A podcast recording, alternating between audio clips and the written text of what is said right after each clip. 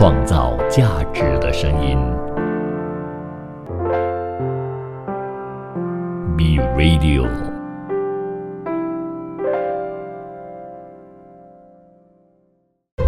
一段文字，一寸养分，一种体悟，一份感动。儿童文学品读会，你我的陈年往事。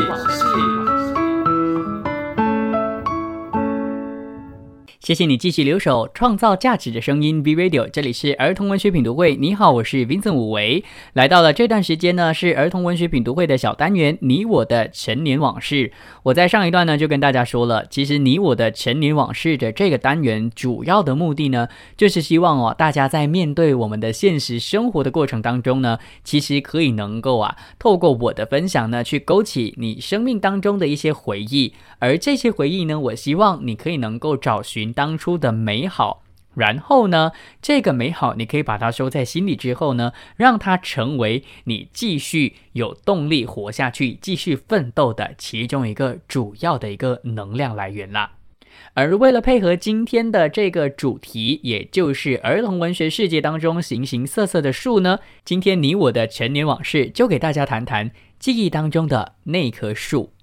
对于我来说啦，虽然我刚刚有在节目当中曾经提到，我是一个没有爬树经验的啊孩子，因为我是九零后，可能也没什么有机会呢爬树。虽然不是住在城市，但其实也没有说非常多的树可以让我真的爬的，爸爸妈妈也会担心。但是啊，有几棵树呢，对我来说是非常的有记忆的，其中一棵呢是相思树。说到相思树的话，大家应该就会马上想到它掉下来的相思豆吧，也就是所谓的红豆啦。其实相思豆呢是它的这个种子，它的种子是红色的，而且呢是闪闪发亮的。嗯，不至于闪闪发亮，反正它的表面呢是很光滑的。那我小时候呢，很常会去收集相思豆，把它收在火柴盒当中的。而相思树呢，我曾经也在节目当中提过，但是也没有非常仔细的给大家说的。我在小学的时候啊，小学的那个门呢有三个，有正门跟后门，但是有另外一个门呢是垃圾车用的门，而那个垃圾车用的门呢有一棵树，那棵树刚好就是相思树。然后这棵相思树跟我的回忆又有什么关联呢？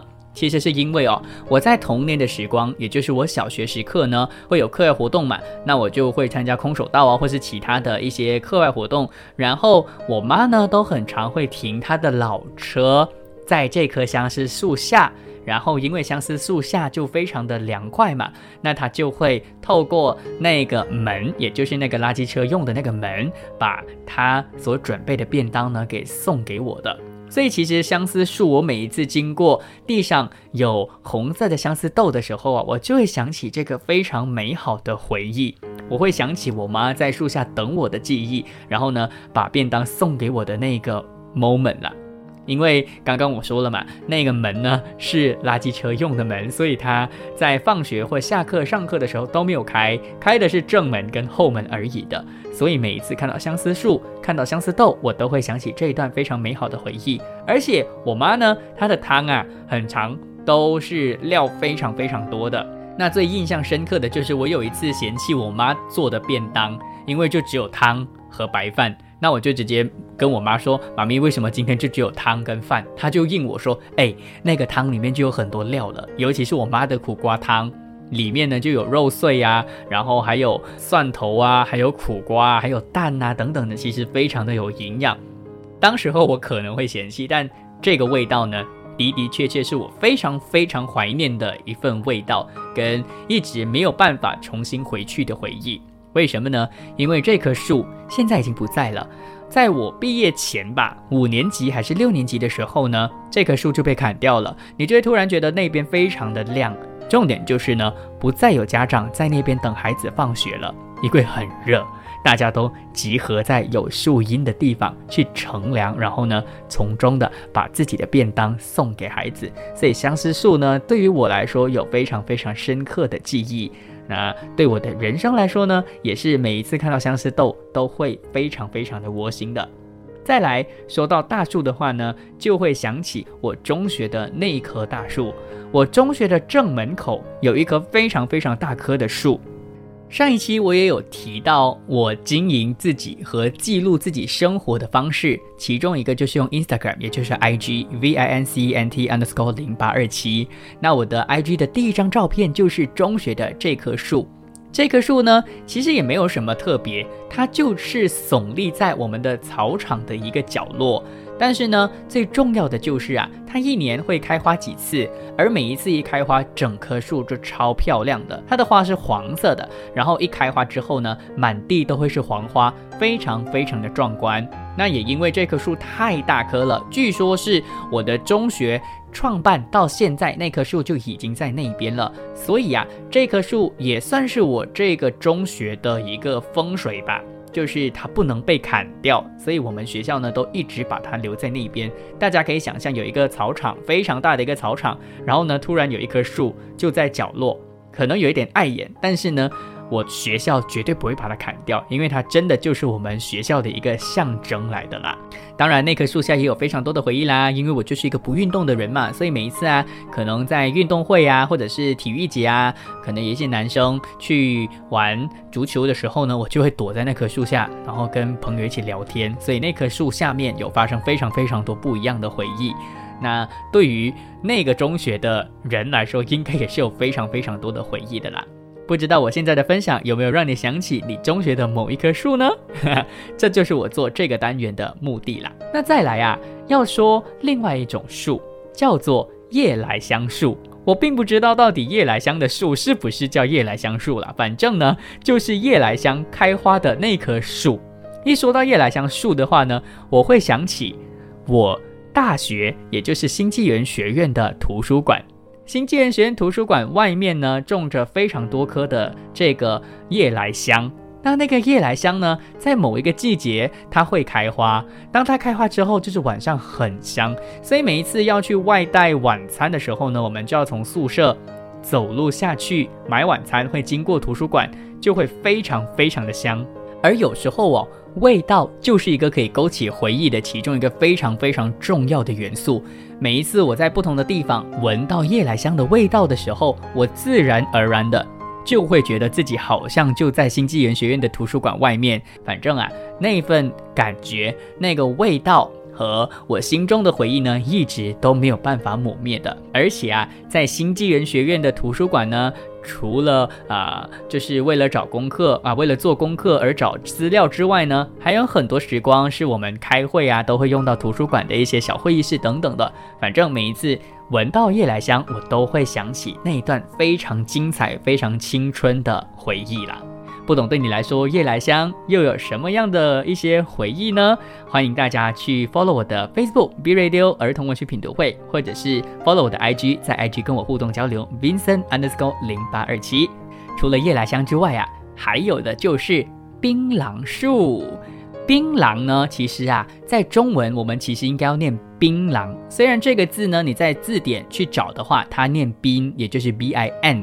但是呢，如果你念槟榔的时候，你就要念 b i n g，它要变后鼻音，所以我们要念槟城，不能念槟城。那因为槟城为什么会叫槟城呢？原因就是因为它有很多槟榔树嘛。那有其中一条路叫做 Green Lane，那 Green Lane 呢，就有其中的一段路呢是两边都是槟榔树的。所以呀，当我看到槟榔树的时候，我就会想起走过那条路的回忆。而这条路对我来说有什么重要的意义呢？是因为以前小时候很常跟爸爸妈妈一起到某一个会馆去参加活动，所以当看到槟榔树两排耸立的时候啊，就一定会想起那段回忆。当然也会想起我在台湾的时候，虽然我不是台湾大学毕业的，但是我很常去台湾大学去找我的朋友。而台湾大学有其中一条路呢，也是两边都是槟榔树，我也会想起那段回忆的。最后最后我就要说樱花啦。樱花在我的回忆当中也是非常非常深刻的。我去英国看的樱花是白色的，而我去台湾看的樱花是粉红色的，两者都有各自的美，但是呢，当你看到樱花，你才会感受得到那种冬必为春的感觉，因为樱花开了，就表示冬天终于过去了，春天正式的来临的那种感觉了。所以说到树呢，我都会讲起这几段回忆。希望今天我的分享呢，可以勾起在你回忆当中的那棵树，因为我都是分享我自己的很个人的一些回忆嘛。但是我希望透过我的分享呢，你也可以能够勾起在你生命生。在你生命深处的一些可能你不小心忘记掉的那棵树，别走开，记得继续留守创造价值的声音 B Radio。接下来呢，会继续的跟大家分享跟树有关系的作品。接下来的这部作品呢，它其实不直接跟树有关，但是树扮演着非常重要的角色。到底是什么书呢？下一段我们继续聊。创造价值的声音 B Radio。儿童文学品读会，您日常的生活点缀。你好，我是 Vincent 武维。来到这一段呢，我要给大家分享的这部作品叫做《小房子》。嗯，题目竟然没有“树”这个字哦。的确跟大家想象的一样的，这部作品呢，它的主角的确不是树。不过呢，树在这一部绘本当中，它所扮演的角色啊，却是非常重要的。因为树的不一样，或者是树的改变呢，也从中的改变了这个小房子，也就是这部作品的主角的命运和他所处在的那个处境的。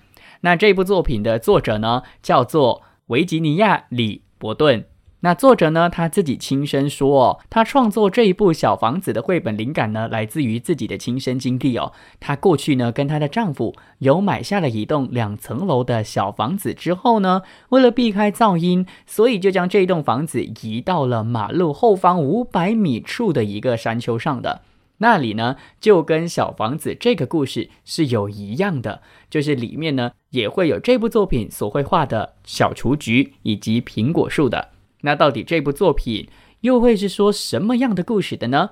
这一段我会直接给大家朗读，然后下一段呢才好好的跟大家分析这部作品。所以大家呢现在就可以躺着，或者是在任何一个场合，你在什么地方听都可以，反正呢就用最纯粹的心来听这部作品《小房子》，作者维吉尼亚·李伯顿，翻译王甜甜，中国人口出版社出版。小房子。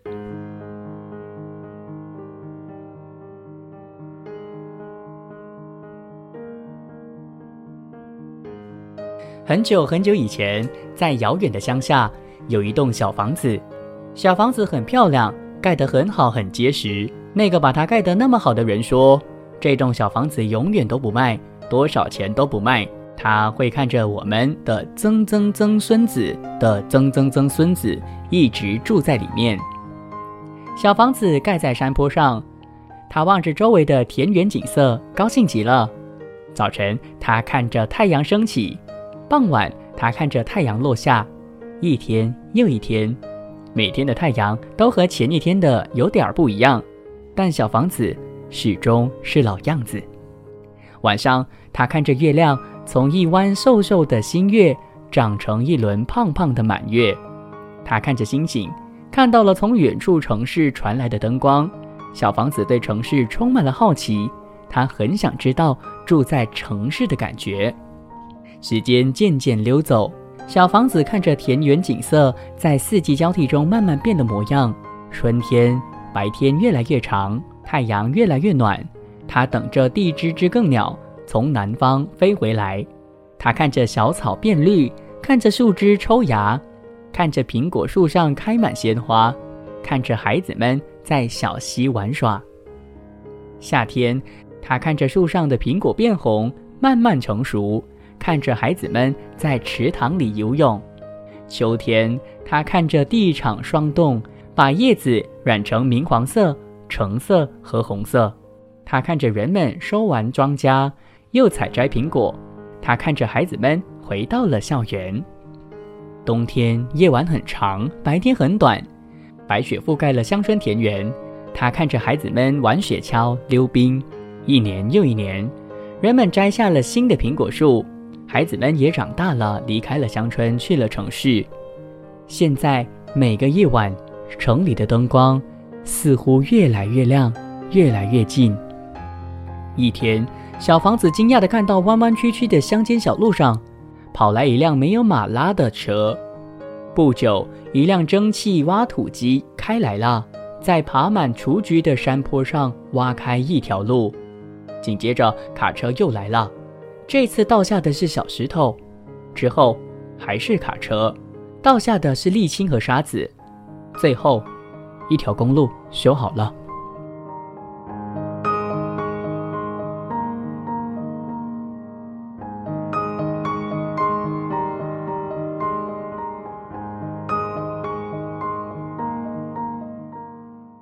现在，小房子看着卡车和小汽车从城里开过来又开回去，加油站、路边摊还有各种小房子都沿着新公路盖了起来。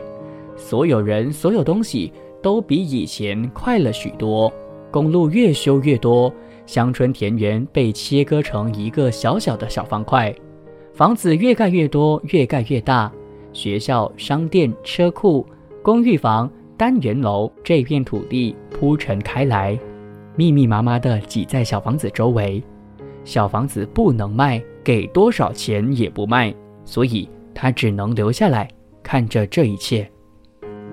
现在的夜晚不再宁静，城里的灯光那么亮，那么近，路灯整晚整晚地亮着。他不知道自己是不是喜欢这种生活。他想念开满雏菊的田野。想念在月光下跳舞的苹果树。不久，小房子前开来了有轨电车，电车里的每个人看上去行色匆匆。再不久，高架列车从小房子的头顶呼啸而过，空中满是烟尘。现在他已经分不清春天、夏天、秋天和冬天了，每天看上去都一样。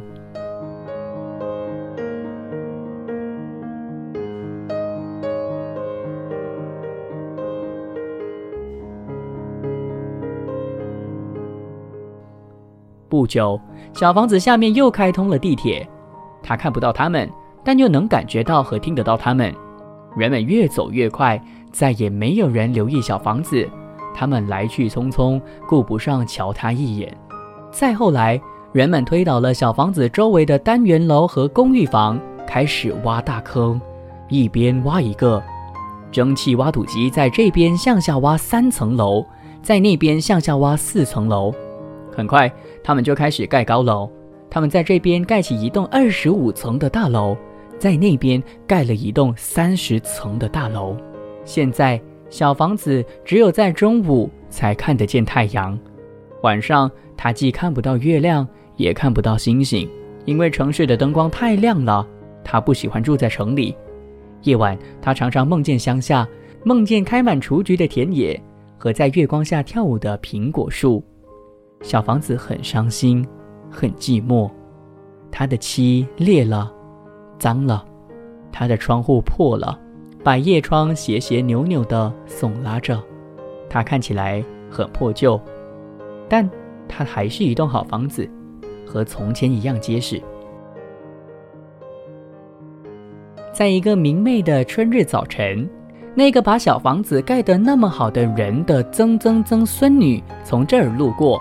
她看到了破旧又寒酸的小房子，小房子似乎有什么东西让她停下脚步，回头看了一眼。她对丈夫说：“这个小房子看起来像是我奶奶还是个小女孩的时候住过的那栋小房子，只不过那栋小房子在遥远的乡下，盖在一片开满雏菊的山坡上，周围长满了苹果树。”于是他们去找搬家工人，想看看能不能把小房子搬走。就这样。搬家工人抬起小房子，把它放在拖车上。他们慢慢地将它拖出城，交通也因此堵塞了好几个小时。起初，小房子很害怕，不过当他习惯后，还挺喜欢被这样拖着走。车轮滚过大马路，又滚过乡间小路，最后他们来到遥远的乡下。小房子又看见绿油油的草，听见鸟儿在放声歌唱。他再也不觉得孤单了。他们走啊走可似乎就是找不到合适的地方。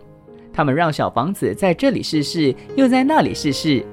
最后他们看见一座小山丘。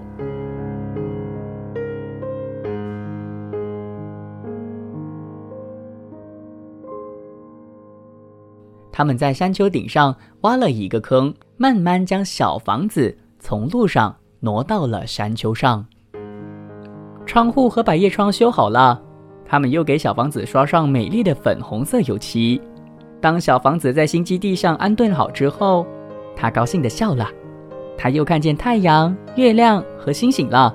他又能看着春天、夏天、秋天和冬天循环交替。又有人住进小房子，可以好好的打理它了。小房子对城市不再充满好奇，也不再向往去那里生活。天上的星星眨眼睛，一轮新月爬上来。现在是春天，乡下的一切是那么宁静。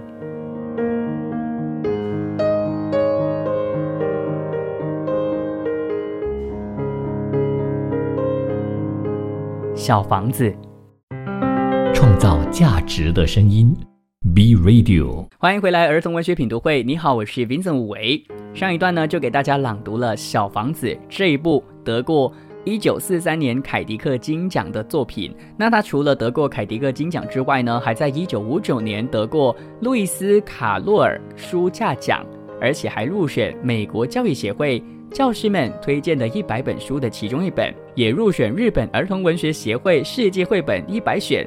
那作者李伯顿哦，其实是二十世纪美国非常具有代表性的绘本创作家。他在一九四二年创作这部作品的时候呢，在七十年代呀，依然非常深刻民心的。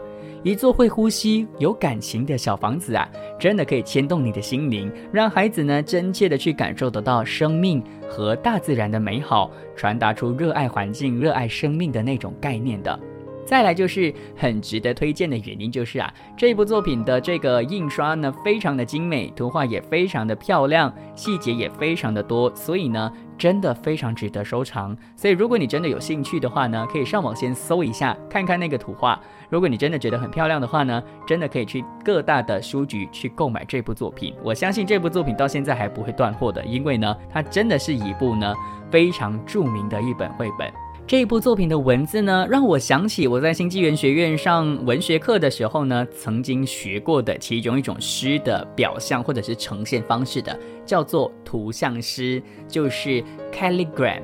我不知道我念对不对啦 c A L L I G R A M。那 calligram 也就是图像诗呢，又被称为是图形诗，它就是利用排版的字形啊，还有一些书法的技巧呢，去让文字看起来其实有图画的美丽的。那当然啦，这部作品呢，其实也不至于会让你在看文字的时候也有图样，但是呢，它就不是死板板的。所谓的死板板，就是它不是那种并排左右并排，然后就是一格一格一格的这种文字。有时候它的文字呢，会像月亮形啊，会是圆形啊、半圆形啊等等的，让你感觉得到呢，其实作者在写这部作品的过程当中呢，他其实连文字都已经设计好，让你呢，除了看他的这个。画作之外呢，从文字的这个排版跟设计呢，也可以感受得到它文字当中的情绪的。接下来就要说它的画风了。刚刚就有提到，画风是非常非常精致的。整部作品呢，基本上都是用水彩作画的，所以呢，它基本上都一直在很温馨和很浪漫的一个情景之下去创作。你真的可以非常享受那种美的。不过呢，当城市越来越发展，它的周围的环境开始越来越现代的时候啊。颜色也随着这些现代的建筑物呢，开始越来越暗淡的。我觉得这也是这部作品最值得看的点哦。那我最喜欢的一个画面就是当搬家工人把小房子搬走的过程哦。大家可以想象哦，在小房子的周围呢都是高楼，那那些高楼呢都是灰色的，显得特别的没有人情味。不过呢，我觉得这个作者啊，我不知道他的用意在哪里。很特别的是，在于这个时候的小房子呢，因为岁月的洗礼，它是非常非常非常淡的粉红色的，但你又不会觉得它很旧。更神奇，或者是更让我觉得有一个很疑惑的点，就是呢，作者啊，竟然把挤满街道的人潮以及车龙呢，用彩色去呈现的。我稍微的猜想一下，或许作者想要表达的是，人才是这个世界最温暖的。因为在人潮当中啊，其实你不会看得到他们的表情，你也不会感受到他们的不耐烦的。或许可能，呃，这个画面会让你觉得他们应该会不耐烦。不过你如果仔细的看每一个人的话呢，你不会看到他们的表情是不耐烦的。那我们或许呢，只是真的因为生活所迫，而让到我们没有办法好好的去感受大自然给我们的那种最纯粹的快乐而已嘛，对不对？所以我觉得绘本基本上就是文跟图并用的一个媒介。不管作者他在设计刚刚我提到的那个画面，也就是小房子被搬走的那个画面的用意是什么呢？我其实觉得并不重要了，因为呢，我听过一个前辈所说的，如果是一个创作者去创作的话呢，基本上作品一出版之后啊，作者已死。到最后呢，基本上就是交给我们这些读者去解读。所以对于你来说，看了这个画面，你又会有什么样的感受呢？我觉得你应该真的只能够自己把这本书买回家，然后好好的去感受一下，到底为什么作者要这样设计。当然，如果你有自己的意见跟见解的话呢，也欢迎在 Facebook。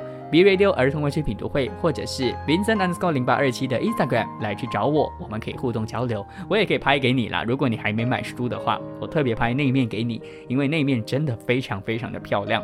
除了我刚刚提到的我特别喜欢的画面之外哦，作者呢其实还融合了非常非常多空间在他的作品当中的，因为它是绘本嘛，它不是真实的一个世界，所以它融合了四季在一页当中的。当小房子啊被搬到了最后的那个山丘顶上的时候啊，那个画风除了突然间变得特别的有彩色之外呢，还有一点就是它融合了四个季节。你会在右边看到一个半圆形的形状，然后你会看到四种不同的叶子，应该说也不是叶子啦，就是你会看到花，你会看到两个颜色的叶子，还有就是那个雪，所以你就会明显的知道作者在呈现的就是春夏秋冬。还有就是太阳跟星星都融合在一起，我觉得这一点呢，就是作者其中一个最棒、最神奇的一个地方。所以呢，真的要把这本书给买回去。我觉得疫情当下，很多行业呢，真的就是要面临亏损了。我们可能会想到啊，可能美食业啊，或者是其他的一些行业，或者是一些啊能够搬上线上经营的。或许还可以有一线的一个机会去，或者是并不会非常非常的亏损的。不过我相信在疫情当下呢，有其中一个行业也是非常非常大影响的，就是书店。所以呢，我希望我在这个单元当中，或是我在这个节目当中给大家分享的这些作品呢，大家真的可以去到各大各大的这个啊马来西亚的可以买到正版绘本的平台呢去买，因为我的节目的目的就是希望大家可以真的去支持这些作品了。好，回到了这本书哦，我觉得这部作品呢，让我想起其中一个迪士尼的作品哦，就是《Up》，就是有一个老人家，他也是留守在一个屋子上。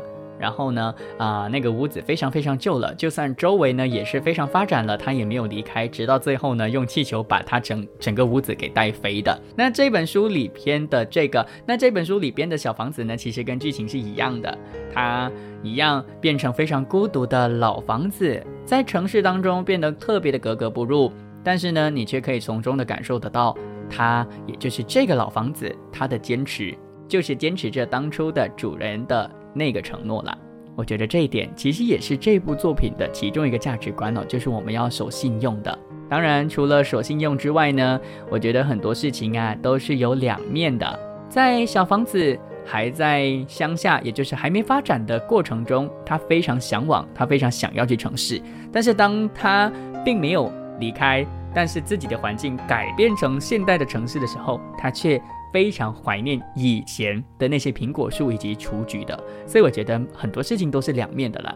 那对于我自己来说呢，我是一个比较喜欢住在城市的地的地方的人，因为城市的确比较方便嘛。我们想要买什么啊，或者说我们想要做什么都比较方便的。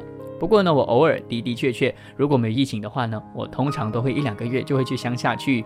去玩一玩，去放松一下心情，因为的确在乡下呢，才可以能够真正的做到跟大自然对话这件事情啊。那我读了这本书之后啊，我觉得为什么他这么早就会得到凯迪克金奖的原因，是因为这个小房子就像一个人的人生。我们出生的时候啊，我们的确会非常满足于现状。然后呢，再长大一点点，我们就会开始去向往，想要离开自己的舒适圈，或者是想要离开自己长大的地方。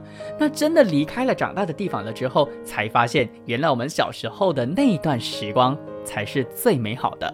所以呀，我觉得有时候，与其我们要坚守，倒不如就是我们换环境，去放过自己，放过他人，就像小房子一样的。虽然他没有办法决定自己的未来，没有办法决定让自己呢可以走了之后呢，到一个乡下去重新生活的。因为如果突然这个房子自己动了，就很奇怪。因为这部作品其实还蛮真实的嘛，它没有任何的一些奇幻的色彩。如果他突然走的话，的确会很怪。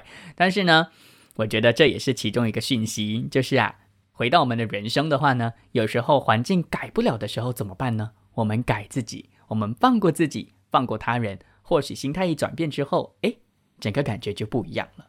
所以非常非常推荐大家收藏这部作品，荣获很早很早就荣获凯迪克金奖的这部作品《小房子》。那其实，如果啊，大家在书局啊想要买绘本的时候，并不知道要买什么绘本，除了听儿童文学品读会介绍过之外呢，如果你们看到那个书的封面有一个圆形的一个一个印记，好像一个盖章，然后写着凯迪克奖的话呢，基本上都可以买回家，因为它就是得奖作品。得奖作品再怎么难懂都好，它都是出色的作品。就像今天给大家分享的这部作品《小房子》，创造价值的声音。B Radio，儿童文学品读会，您日常的生活点缀。你好，我是 Vincent 武维。今天的儿童文学品读会呢，要站在儿童文学的视角去看看形形色色的树的形象。其实今天一整天呢，就是整个过程当中哦，都已经跟大家用不同的角度去看树的形象了。最后一部呢，也是得过凯迪克金奖的作品，书名叫做《树真好》。那《纽约时报》就有评论说，这本书呢可以促使孩子去意识到日常世界之美的图画书。那出版人周刊呢也认为啊，这本已经获得凯迪克金奖的图书呢，非常的朴素，而且呢很优雅，讲述一棵树所带给我们的许许多多最纯粹的快乐。而作者的名字呢叫做 Janice May Woodry，珍妮斯·梅·优德里，他是美国人。然后啊，今天要分享的这部。树真好呢，是他第一本图画书，而画这本书的人呢，叫做马克·塞蒙，他是巴黎人，在父亲的鼓励之下呢，从小就开始画画。尽管呢就读于法国和美国的艺术学院，但是呢，他一直把父亲作为他最重要的老师。一起来听书吧。树真好，图马可·塞蒙，文贾尼斯·梅·伍德里，翻译舒康利。二十一世纪出版社出版，树真好。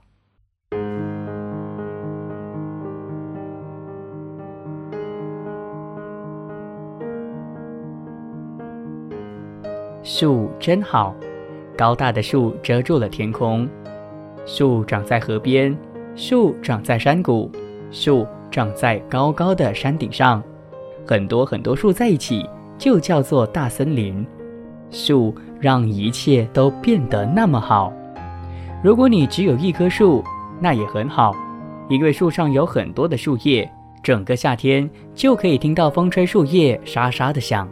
秋天树叶纷纷落下，我们在落叶中玩耍，一双小脚踩在树叶。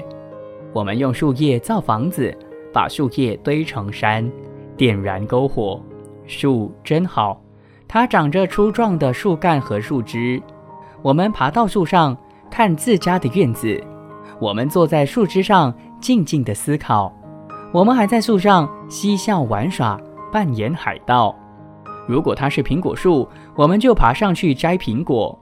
猫儿窜到树上躲开追它的狗，鸟儿在树上做窝，快乐的生活。干枯的树枝从树上掉下来，让我们拿来在沙滩上画画。树真好。树上可以荡秋千，或者挂一篮鲜花。当你休息的时候，树头也靠在树上歇会儿。树真好，它可以遮住阳光，让树下有一大片阴凉。奶牛卧在树荫下，躲开夏天的热浪。人们在树荫下野餐，宝宝在车里睡得很香。房子旁边有棵树，树让屋里舒服又凉爽。这棵树能挡住狂风，保护你家的屋顶。自己动手来种棵树吧，挖一个大坑，种一棵树，浇上好多水，再轻轻填上土，最后别忘了把铁杵挂回车库。一天又一天，一年又一年，眼看着小树越长越高，我骄傲的告诉每个人：“那是我种的树。”人人都想有棵树，他们回到家中，每人种下一棵树。树真好。这部作品呢是一个长形的绘本，也就是说你要打直看的，所以整体的感觉呢就跟其他的绘本比较不一样的。相较起爱心树呢，这部作品当中的树呢，整个形象就比较完整的，那你就可以看得清楚，到底呢作者在书当中所要呈现的树的形象是怎么样的。那之所以会放在最后一本给大家分享的原因，是因为哦，我觉得这本绘本呢，就是一本可以让孩子真切的感受得到四季、感受树的重要性的一本绘本，让孩子知道哦，其实树叶呢不一定是绿色和黄色的，也可以是红色或橙色的。那作者啊，非常平铺直述的去说树这件事情，你会发现到里面并没有什么很特别的故事，或者是有故事主轴的，会颠覆你对绘本的形象。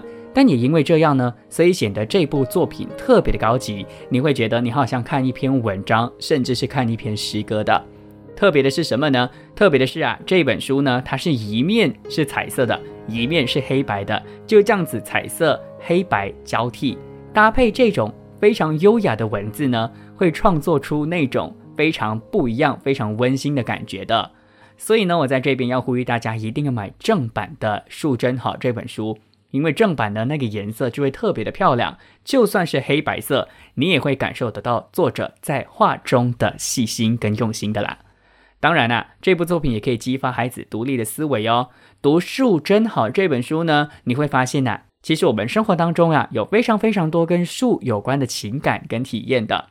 举个例子，像里面呢前半段有说有很多的孩子在树上玩啊，然后荡秋千啊等等的，这些其实都是可以让孩子激发他们创立的思维，让他们用不一样的角度去看树这件事情。虽然有点危险啦，不过呢，我觉得可以透过绘本好好的感受，也是一件不错的事情。那我特别喜欢这句话，就是一天又一天，一年又一年，眼看着小树越长越高。你骄傲地告诉每个人，那是我种的树。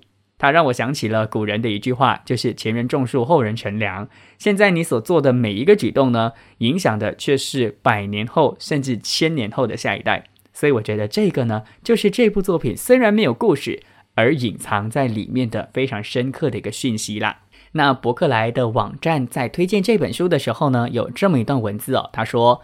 它是以非常童真的敏锐，塑造充满生命活力和姿态的角色，也就是人和树，所以能给读者充分的空间来想象自己对树的感受，让孩子呢对书的诉求有感情上的共鸣。而树的好不只是好用，而是可以成为好朋友，让他们可以能够感受到快乐的。所以呀，这部作品呢，它可以得到凯迪克金奖啊。绝对不是没有原因的，因为它真的不是儿童文学这么简单，或者是你所刻板印象当中觉得的一定要非常的生动，但你会从中呢感受到满满的文学之美啦。那今天的节目呢也差不多到尾声了，在今天的节目的最后呢，我想给大家朗读一段。呃，我的一个听众呢，他所写的一首跟树有关的诗歌，而且呢，据我所知是非常临时写出来的一部作品哦。那这个听众呢，叫做喜凤，我都把她称为喜凤姐了。她很常听我的节目，也很常呢给我非常非常多很实际的一些鼓励跟见解的，所以非常谢谢她。那这首诗歌呢是这样的：树看似孤独，却代表着坚强、坚韧的生命。树默默地茁壮成长，为人遮风挡雨，成为一幅美丽的风景。所以，真的非常谢谢喜凤姐姐她所写的这一段诗歌，很短的诗歌哦，因为它真的就是凸显出了我今天想要做树这个主题的中心思想。其实，树呢，对于很多东西都非常非常的有意义。而且呢，你如果站在不同的角度，你会发现树呢，其实可以代表着不同的东西，不同的面貌。这也是儿童文学可以带给我的那种心灵上的满足。下个星期同样时间，同样电台再见喽！我是 Vincent 武维，拜拜。创造价值的声音，B B B Radio。